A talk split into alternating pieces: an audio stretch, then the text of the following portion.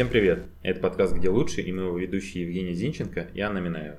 В этом подкасте мы будем общаться с представителями разных профессий, чтобы узнать у них, как построить свою карьеру, сколько можно заработать, какие бывают сложности и что мотивирует. Подписывайтесь на нас и наш подкаст в соцсетях, ставьте лайки, делитесь с друзьями, а если вы хотите рассказать свою историю, наши контакты в описании. Мы хотим вам рассказать о разных профессиях, и если вы сейчас столкнулись с переменами в жизни и хотите что-то поменять, или если вы только начинаете работу и не знаете, какую профессию выбрать, мы будем рассказывать о себе, о том, кем мы работали, какой путь мы прошли. Мы будем приглашать гостей, которые будут из абсолютно из разных сфер, будут рассказывать о нюансах своих профессий, каких-то интересных вещах, подводных камнях и так далее, которые а, многим людям, возможно, помогли бы определиться с тем, чем хочется заниматься и узнать то, чего они не получили бы, скажем так, в обычной жизни, и то, то, о чем вам не расскажут в университете на занятиях и лекциях. Возможно, мы найдем какие-то суперинтересные профессии, очень редкие, и вы задумаетесь о том, что нужно обнимать пингвинчиков или пант. Или, например, варить сыр на сыроварне где-нибудь в Тамбовской области, и это будет делом вашей жизни. Для начала мы хотели бы рассказать о себе, кто мы. А, я являюсь финансовым аналитиком, работаю в автомобильной компании вместе с Анной, мы даже сидим в одном кабинете. А, я занимаюсь планированием, финансовым анализом, строю бюджеты, просчитываю разные там, показатели и коэффициенты, по которым, к счастью или к сожалению, вынуждены следующий год жить люди и руководители сервисов и отделов продаж. Я бренд-менеджер, и у меня не профильное образование, я пришла в эту профессию абсолютно случайно, полюбила ее и теперь не представляю жизни ну, без этого занятия. А, это безумно многогранная профессия, ты поддерживаешь э, бизнес на любом из его этапов, начиная от старта, скажем так, до всего. А, я просто попала в автосалон ну, на позицию администратора, и мне сказали, что я могу немножко заниматься маркетингом, и в представлении моего директора маркетинг, и как в представлении многих директоров, маркетинг — это заказывать визиточки, ну, в нашем бизнесе, да и во многих, кстати. А, выяснилось, что это не только заказывать визиточки, но и не спать до трех часов ночи, пилить макеты, договариваться с подрядчиками, запускать рекламные кампании без бюджета и с колоссальным бюджетом, и что и то, и то на самом деле сложно это постоянно учиться, постоянно развиваться, э, работать в тысячах программ и кайфовать от того, когда увеличиваются продажи, когда ты видишь результат, ты видишь довольных клиентов, и поэтому это круто. Тут еще нужно сделать интересную заметку о том, что ты, возможно, никогда в жизни не хотела быть маркетологом и училась на историческом Историк, факультете, да. да. И я, и я вообще, ну, не думаю... Нет, возможно, это пошло с детства, потому что я обожала рекламу и постоянно запоминала все ролики, и все мои... Ну, большинство моих детских забавных историй, которые рассказывают родители потом, когда ты взрослеешь и за общим столом, когда тебе становится немножко стыдно, мои были связаны с постоянным дубляжом всех рекламных роликов. Типа реклама презервативов французской старой, когда... Это как вообще происходило? Ты сидела перед телевизором, там шла реклама презервативов, ты озвучивала? Нет, у нас была там типа я, я бегу по дачному участку, мне 4 года, и я кричу, мне срочно нужен презерватив, и все соседи оборачиваются, удивляются и думают о моих родителях что-то не то, а я просто посмотрела рекламный ролик, как женщина спасала рыбку с помощью презерватива из аптеки. Вот как-то так, возможно, это закладывалось еще в детстве. Да. Интересно, что, что за реклама презерватива была сколько-то лет назад? Очень много, очень много. Предохраняется уже давно. А как, как ты пришел? Да я вообще в детстве президентом хотел стать. Не, ну все может быть, ну как бы. Ну да, в соответствии с э, поправками в Конституцию нужно будет всего 25 лет прожить, так что в России, так что в принципе, да, мне актуально. Первый шаг я уже сделал, можно сказать, прожил даже больше. Завел подкаст. Да, да, завел подкаст. А, вот, как я пришел. Я, я, кстати, вообще тоже хотел изначально пойти учиться на историка. Oh. Ну, это был такой юношеский максимализм, типа Индиана Джонс, раскопки, сидеть там mm. и э, две недели Интересно, кисточкой чистить одну косточку где-нибудь там в Тамбовской области, естественно, если там динозавры водились, я не знаю. Я не помню, как я вообще отказался от этой мысли, это было уже, наверное, ближе к 11 классу. Я сам для себя сделал вывод, когда начал там думать и рассуждать, что, ну, наверное, денег так не заработаешь. И я, в принципе, тогда прекрасно понимал, что всякие там историки и прочее, они там живут не богато, не то чтобы у меня была целью там заработать миллиард долларов или миллион.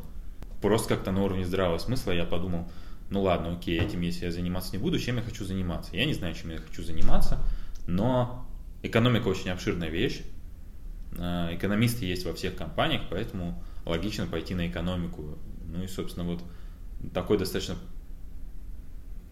прагматичный, может быть, в каком-то смысле это был выбор. Угу. Это было, ну, наверное, уже в классе в десятом, да, как раз когда нужно было уже, все там говорили, надо задумываться Что о том, куда... Подросткам да, да, да, поступать, типа, вот вы должны знать, кем вы хотите стать. Я, честно говоря, практически не знаю людей, которые в возрасте там 17 лет э, знали, кем они хотят стать. Ну, обычно это достаточно сложная вещь такая. И у меня, помимо того, помимо мысли о будущем заработке, у меня были хорошие отношения с математикой. Я или лучше всех, или один из лучших в классе был по математике. Мне всегда хорошо получалось с этими вещами управляться. Я любил очень историю, математику, английский язык. Вот, собственно, из математики английского языка выросла моя, выросла моя идея пойти куда-то на экономику.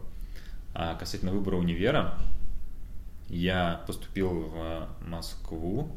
У меня дочь друзей моих родителей поступила в университет, училась уже на первом курсе, была на старше меня, и она мне рассказала, что типа вот есть такой вуз, в котором она учится, Московский гуманитарный университет, в который я, собственно, и поступил, в который можно поступить что-то еще чуть ли не в апреле или в мае. А у нас тогда, конкретно в моем городе, а, я был, наш год был первым, у которого выводился ЕГЭ. И все очень жестко стрессовали, все очень боялись. И что типа это что-то новое, ты там не сдашь ЕГЭ, тебе придется идти в армию, а потом после армии вообще не, непонятно Все чем заниматься. Жизни. Да, то есть такая была неопределенность какая-то. Ну и в итоге что, мы сюда приехали в Москву на курсы, прошли двухнедельные курсы. После этого я сдал экзамены и домой приехал в апреле уже как бы поступивший в универ. Ой, и круто, в принципе, это здорово. Ну, на школу, конечно, не забил, но я прям так расслабился по сравнению Интересно, со всеми остальными. Как, конечно, нет, да. это очень круто. Вот таким образом я попал на экономическую специальность. Ну, там все дальше все пошло по накатанной. Бизнес английский, математика, я очень полюбил статистику, научился там правильно и быстро считать цифры. Ну, собственно, это предопределило то, что я в итоге а, пошел работать в аудиторскую фирму. Ну, до этого у меня, естественно, были какие-то подработки. Я летом, после первого курса, когда приехал домой, нужно было денег заработать, я пошел в компанию, которая занималась торговлей косметикой. Но при этом это была не классическая торговля, а что-то типа сетевого маркетинга, когда ты приходишь, тебе выдают товар, но ты за него не платишь, тебе выдают товар, и ты идешь и продаешь его там в магазинах продавцам, в какие-то конторы, просто ходишь и впариваешь эту туфту, которая на самом деле потом, как выяснилось, была тоже китайская, и в некоторых магазинах она стоила в два раза дешевле, чем мы ее продавали.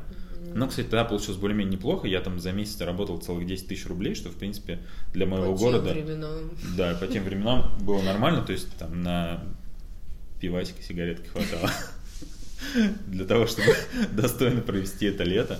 А потом уже в Москве я там подрабатывал промоутером, работал там, не помню сколько платили, что-то типа 180 рублей в час. Тоже так немножко поработал. Потом продавал сим-карты. Неделю занимался продажей сим-карт Билайна.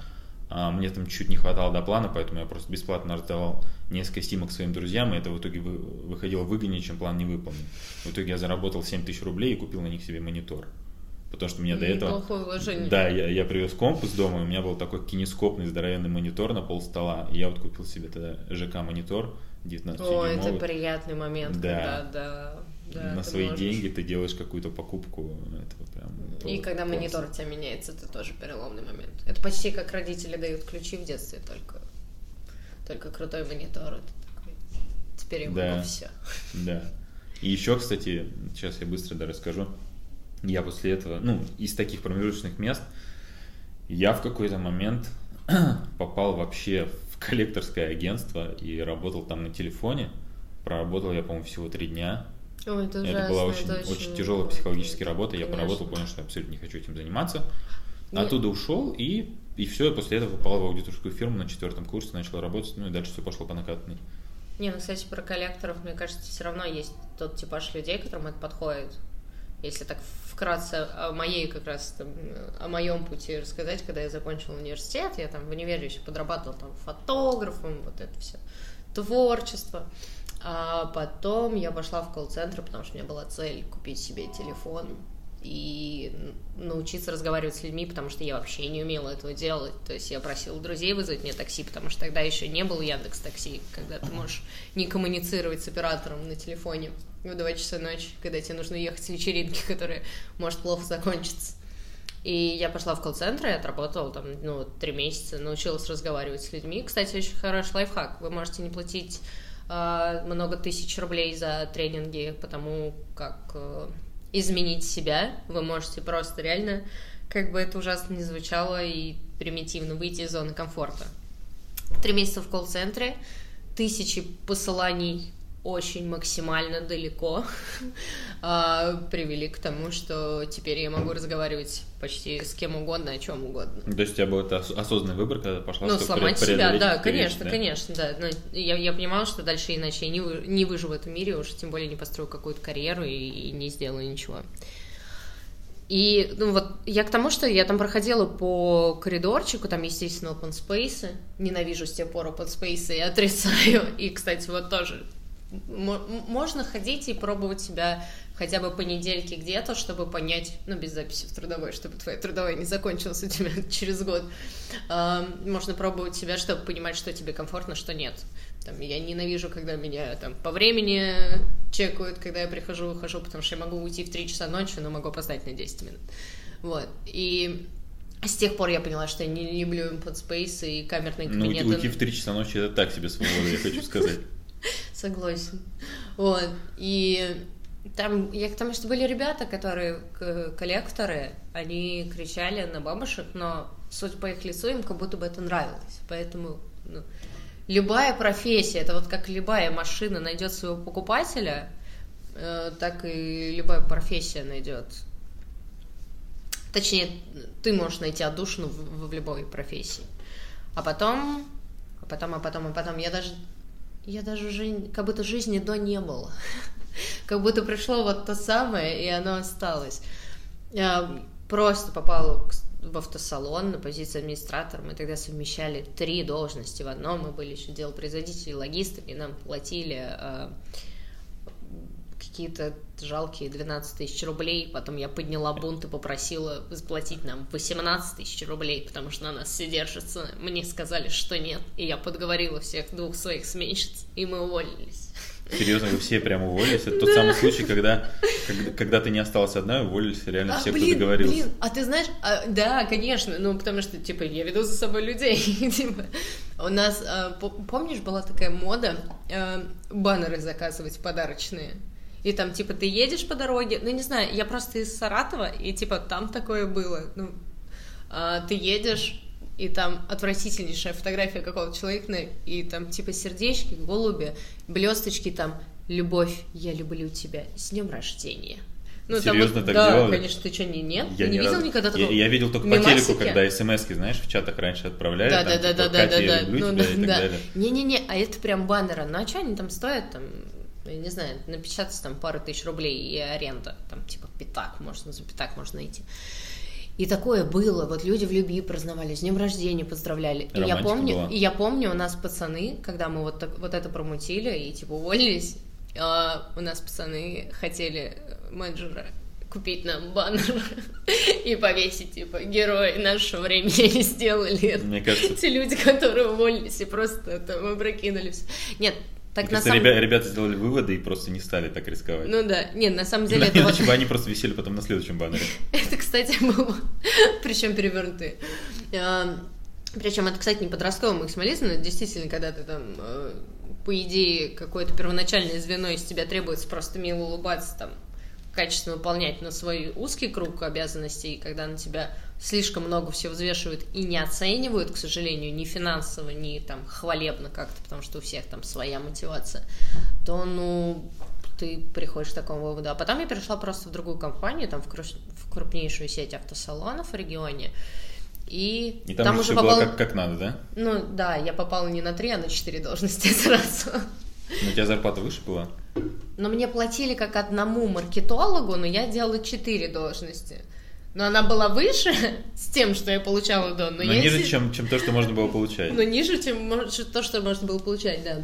И тогда начались бессонные ночи. К этому надо быть готовым. Как бы вот бес, бессонные ночи, учеба постоянная, ты учишься пилить макеты, пользоваться различными программами, ты учишься как раз коммуницировать с людьми, общаться на разных уровнях. Тебе приходится проблема, и ты должен ее решить. И вот тогда я поняла, что нет ничего невозможного. То есть, когда тебе в воскресенье в 10 часов вечера пишет директор, что завтра к 9.30 он дает тебе полчаса, он щедр на время, а, тебе нужно сделать и дальше по пунктам пунктов 10, ты такой, ну, в принципе, если я сейчас начну, закончу посмотреть. А, а ты в это время на работе была или дома? Нет, нет, ты дома, 10 часов вечера в воскресенье. Это мой единственный выходной, я просто смотрю фильм. И, и, что, и что ты делаешь? Ну, ты встаешь, открываешь ноутбук, завариваешь себе кофеек и сидишь, Серьезно? ну, типа делаешь до утра. Ну, потому что ты не успеешь. Вот. Но профессия классная, не надо думать, что вот это все, все, все так грустно. Ну, то есть ты нашла тот, тот, тот, тот движовый, чем тебе интересно Я нашла заниматься. то, да, из-за чего тебе не лень вставать с утра и не лень сидеть Слушай, вот у меня, кстати, ночи. у меня ни разу такого любовь. не было. Я на все свои работы достаточно легко вставал. То есть у меня, мне, мне кажется, ни одной работы такой не было за все время, хотя были там и более удачные, и менее удачные. У меня не было такого, чтобы я прям не хотел с утра вставать или что я не хотел в воскресенье. Я просто я просто вставал и шел, у меня даже вообще задней мысли не было. Хочу, я не хочу на работу, я просто иду.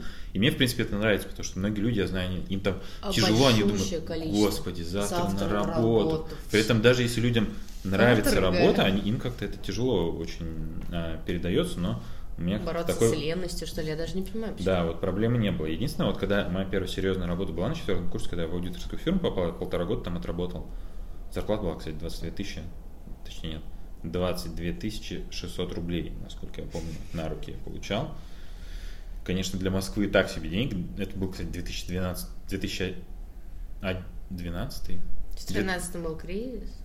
2011, да, в 2011 вот я пошел вот в эти, работать. Эти, эти люди в районе 30. Эти люди, да, в районе да, 30. Да, такой, типа, мы, мы видели интернет, мы видели телефон, мы да, видели да, интернет да. по карточкам. Вот, я помню, зарплата была небольшая, и, в принципе, нам а, там хватало шикануть иногда в Макдаке поесть, потому что... Богатый ресторан. Да, все остальные деньги, понятное дело, там расходились на какие-то более-менее базовые вещи. Но вот это вот та работа, кстати, мне не очень нравилась, она была скучной даже для меня уж, насколько я там любитель цифр, чего-то посчитать и, или подойти обдуманно к каким-то вещам.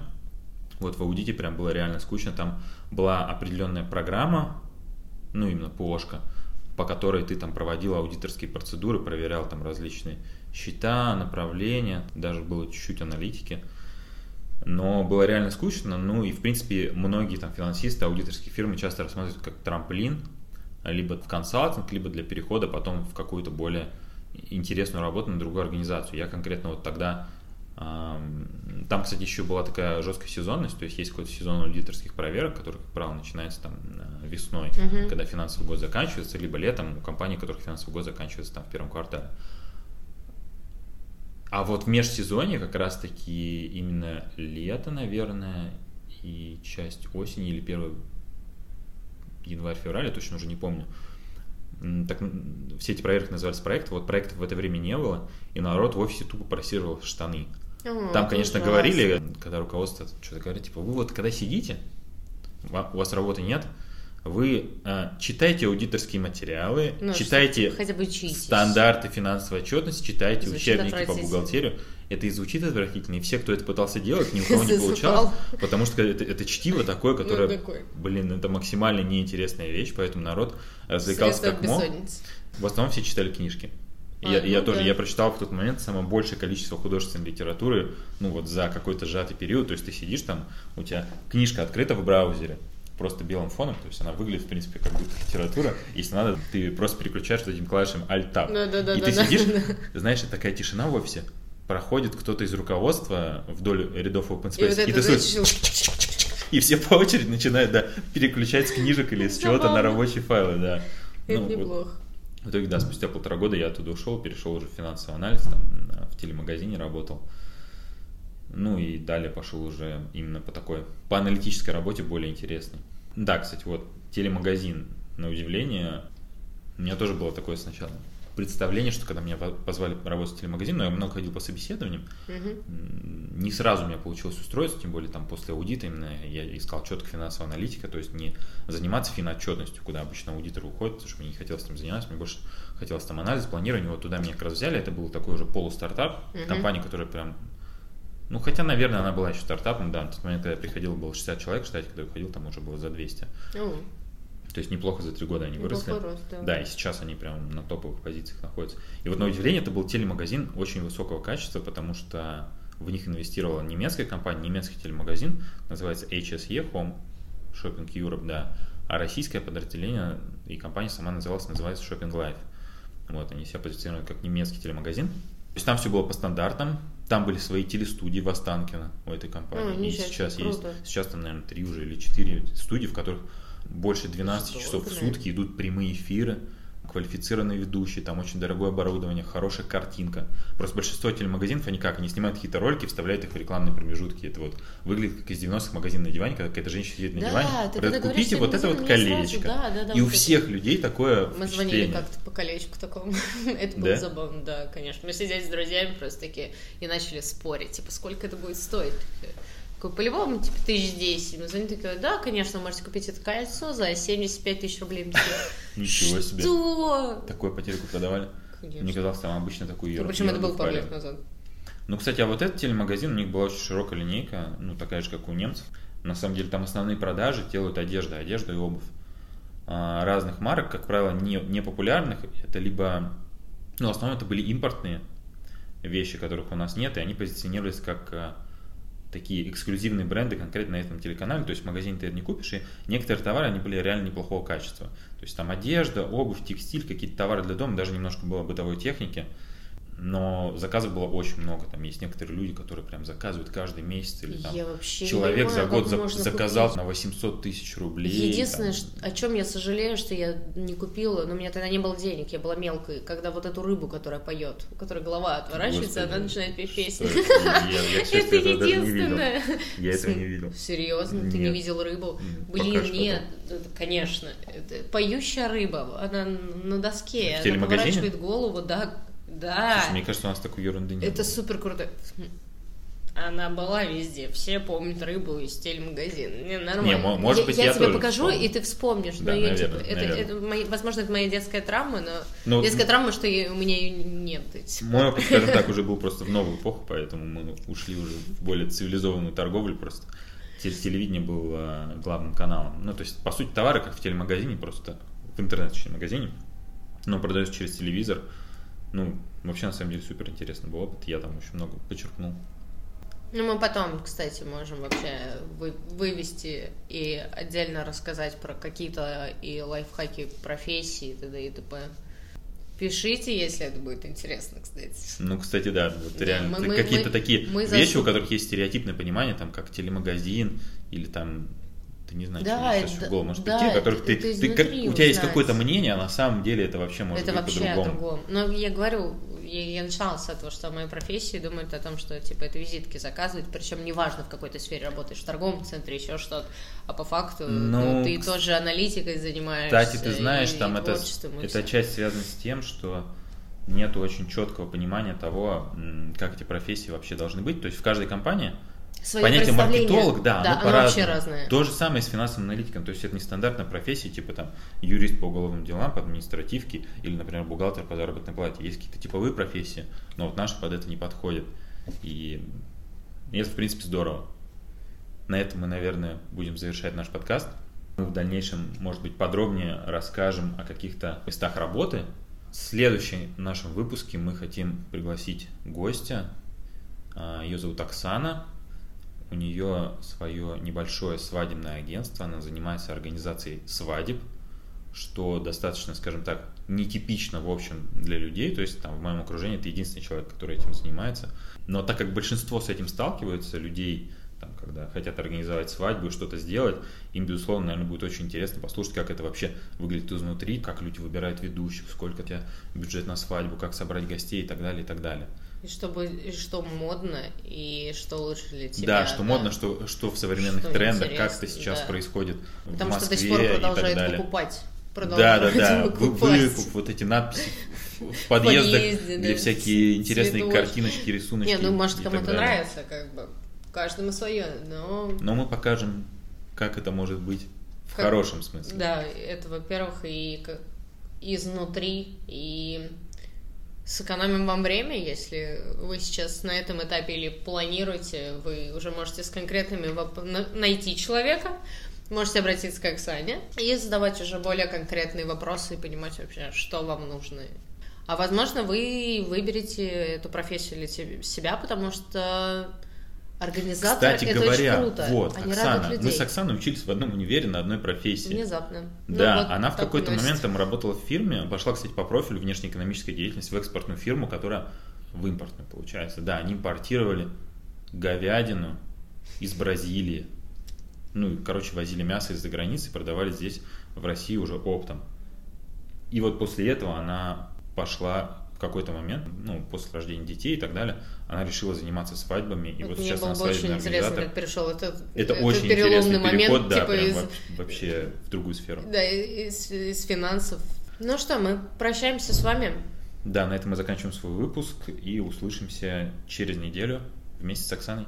Да, пока-пока. Всем пока. С вами был подкаст «Где лучше?». Подписывайтесь на нас и наш подкаст в соцсетях. Также мы будем благодарны вам за обратную связь. Поэтому в комментариях пишите, что вам понравилось, а что нет. И помните, что у каждого есть возможность рассказать о своей профессии в нашем подкасте. Все ссылки в описании. Пока-пока.